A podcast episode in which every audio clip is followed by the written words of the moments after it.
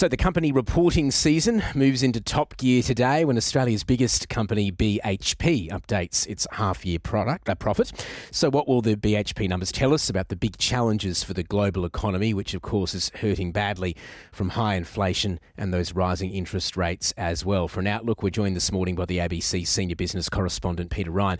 Peter, good morning to you. So what will you be watching for in BHP's profit update? Well, uh, good morning, Tom. Uh, comments from BHP and its uh, chief executive, Mike Henry, are often market moving and they're always very interesting, not just about what BHP digs up from the ground and sends overseas, but how the world's biggest miner sees the big global challenges, for example, the war in Ukraine, high inflation, uh, what that does to uh, production costs. Does BHP make money out of uh, higher inflation? The transition uh, to renewables as uh, BHP exits coal. Maybe a report card on the Albanese government as the honeymoon continues. There's often talk, Tom, about uh, a super mining profits tax, which comes up from time to time to deal with compensating consumers and businesses for rising energy prices.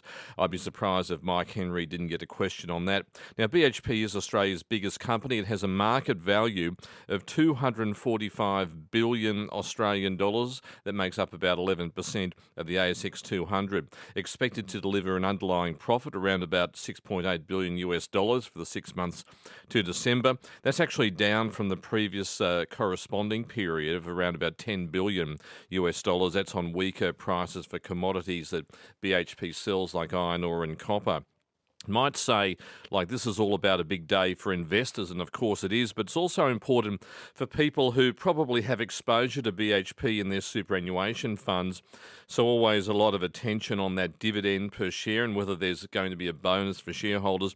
And we'll also probably get an update on BHP's proposed acquisition of Oz Minerals, BHP's biggest uh, deal or acquisition in more than a decade, and that still needs to be approved by Oz Minerals shareholders. Okay, Peter, not just BHP, a busy day for profit updates. Who else are we expecting to hear from? Well, uh, later on this morning, we'll also be hearing from the supermarket, supermarket giant Coles. Of course, a big focus on inflation, uh, grocery prices, uh, whether people are trimming their budgets given those higher prices, and uh, bill shock at the supermarket checkout. There'll also be half year results from the business bank Judo, which has been taking on the big four players really off the back of the uh, Banking uh, Royal Commission. So, always some important insights from Chief Executive Joseph Who has his own insights, having uh, been a, a, senior person inside the National Australia Bank. So that's a good one to watch. Okay, Peter. Thanks as always for joining us. Peter Ryan there in the studio, the ABC senior business correspondent.